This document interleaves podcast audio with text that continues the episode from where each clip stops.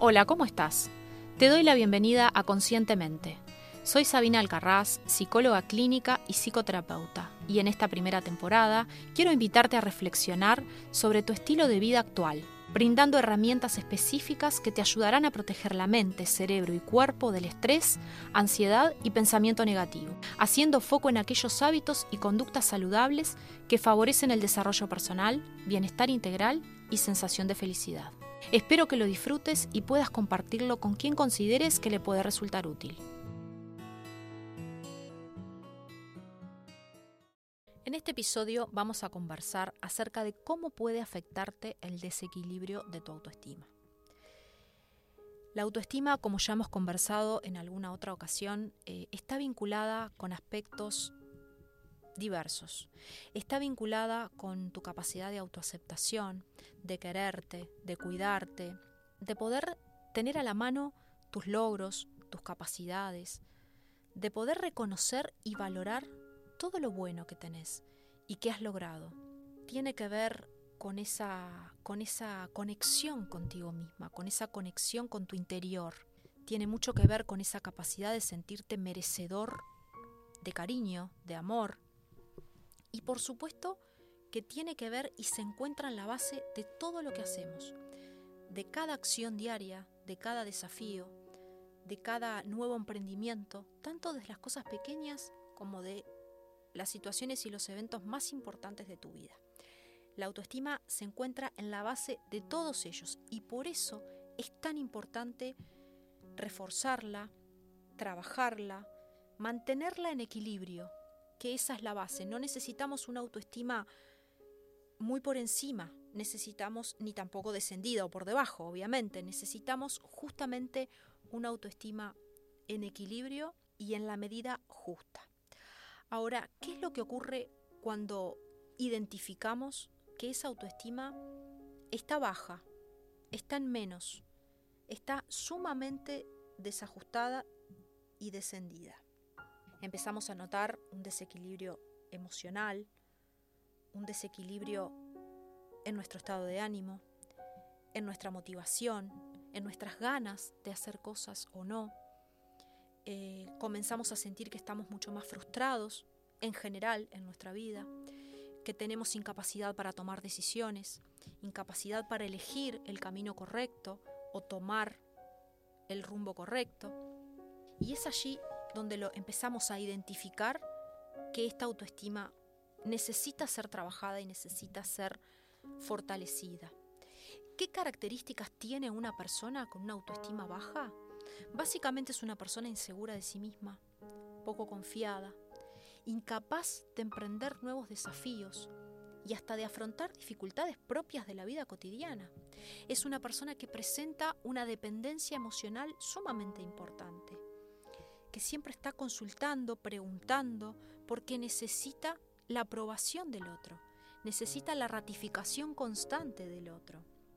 Imaginemos que una persona en esta situación eh, se le hace realmente difícil su vida cotidiana, su desempeño laboral, profesional, sus roles, sus roles en la familia, eh, se le hacen realmente pesados y cuesta arriba porque no cuenta con las herramientas y con la fortaleza para llevarlas adelante día a día.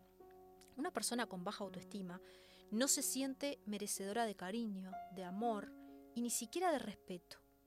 Tampoco se siente se siente merecedora de consideraciones, ya sea a nivel laboral, a nivel de pareja, a nivel familiar.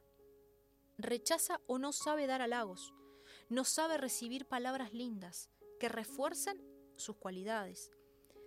En ocasiones sienten que no les gusta cuando les dicen, eh, qué bien que lo hiciste, eh, me encantó cómo llevaste adelante tal o cual proyecto, o qué lindo que te queda tal o cual cosa y realmente se sienten muy avergonzados y muy disminuidos ante esos halagos, porque no lo saben recibir y tampoco lo saben devolver al entorno.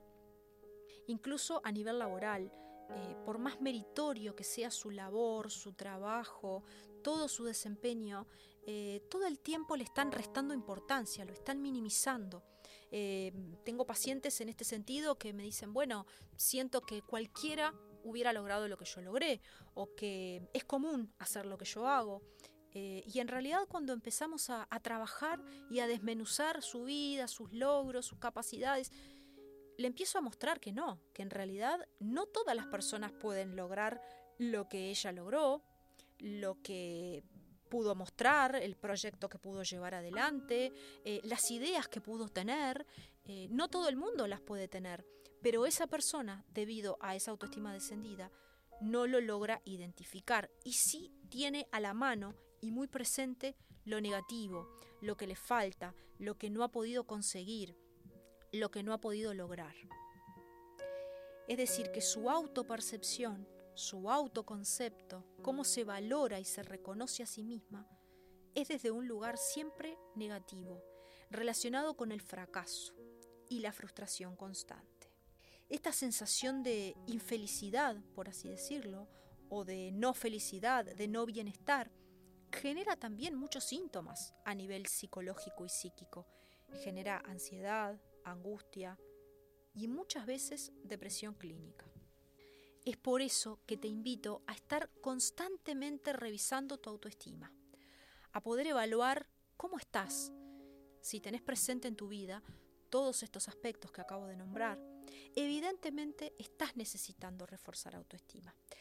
Otra de las características de la autoestima es que varía y cambia en relación a nuestras vivencias, a nuestras experiencias. Es algo que se va construyendo, no es algo estático. Entonces esto nos lleva un ejercicio doble y un esfuerzo doble, que es estar todo el tiempo en revisión y en conciencia plena de cómo está nuestra autoestima. Me gustaría compartir contigo algunos puntos y algunas recomendaciones para evitar destruir tu autoestima. Justamente lo que no debes hacer para lograr el bienestar integral y una buena calidad de vida. Trata de evitar compararte, compararte con otros, compararte con colegas, con compañeros, con gente de tu entorno. La comparación en tal caso, y ahí sí es muy buena, es contigo mismo. Es en todo tu proceso. Imagínate una línea y un continuo desde un punto de partida hasta el desarrollo y hasta cómo estás hoy. Ahí sí la comparación es sumamente válida y me suma. Evita asumir más responsabilidades de las que realmente podés abarcar, sobre todo en el ámbito familiar y en el ámbito laboral, porque obviamente esto te va a conducir directamente al fracaso y a la frustración.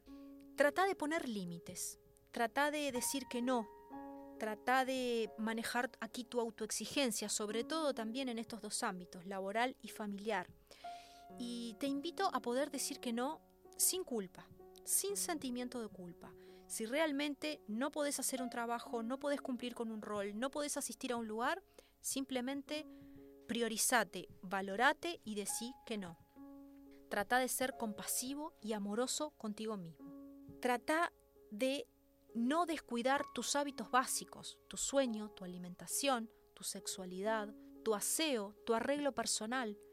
Recordá que tu imagen personal tiene mucho que ver con tu autoestima la no resolución de situaciones pendientes o de conflictos que están allí buscando una decisión o una resolución de tu parte, también actúan en contra de tu autoestima.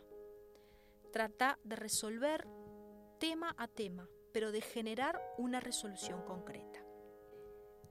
Te recomiendo también evitar criticarte negativamente y también controlar este diálogo interno negativo esta forma sistemática y generalizada de estar todo el tiempo buscando lo que no hiciste, lo que no pudiste, lo que salió mal. Esto de soy un fracaso, todo me sale mal, no puedo. Evita este tipo de pensamientos y de diálogo interno. También te invito a revisar tus relaciones, tu entorno. Muchas veces formamos parte de un entorno de gente tóxica, y asimismo generamos y entablamos relaciones tóxicas, amigos, familiares, pareja, gente con la que tengas un lazo cercano y que muchas veces no son positivas para nuestra salud mental y mucho menos para lograr una autoestima equilibrada. Por lo general se trata de personas que tienen un gran sentimiento de culpa, inseguridad, ansiedad, pensamiento y emociones negativas. Y es fundamental que aprendas a identificarlas y a reconocerlas, para luego por lo menos disminuir la frecuencia de los encuentros con este tipo de personas tóxicas. O si es posible, poner fin definitivamente a ese vínculo. Es importante que recuerdes que la relación más importante de tu vida es la relación que tenés contigo mismo. Y si no la cuidamos, se desgasta como ocurre con otro tipo de relaciones. Es importante que aprendas a quererte, cuidarte, aceptarte, respetarte, ser amoroso y compasivo contigo mismo, tal y como lo serías con tu mejor amigo o amiga, con alguien que querés y aprecias mucho. Tómate un cuaderno o un bloc de hojas y dedica un espacio físico exclusivo para realizar algunos de estos ejercicios que te voy a dejar. El primero, reflexiona y escribí sobre cinco cualidades positivas tuyas. Léelas una vez al día en voz clara y firme.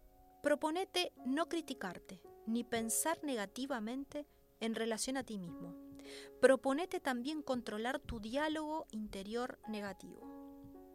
Otra recomendación es elegir un día de la semana para cuidarte, mimarte, estar contigo mismo y darte un gusto, ya sea comiendo algo rico, saliendo con alguien que quieras, realizando alguna actividad que sea gratificante y disfrutar de esa actividad sin culpa. Es tu momento especial. Te animo a comenzar con este proceso de cambio, transformación y reforzamiento de tu autoestima.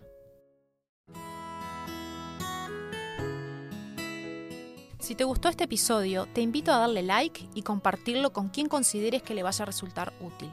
Si querés saber más sobre estas temáticas, podés ingresar a mi web www.sabinalcarraz.com y seguirme en Instagram y LinkedIn. Es importante que tengas en cuenta que ninguna de estas sugerencias o recomendaciones clínicas sustituyen a un tratamiento psicoterapéutico.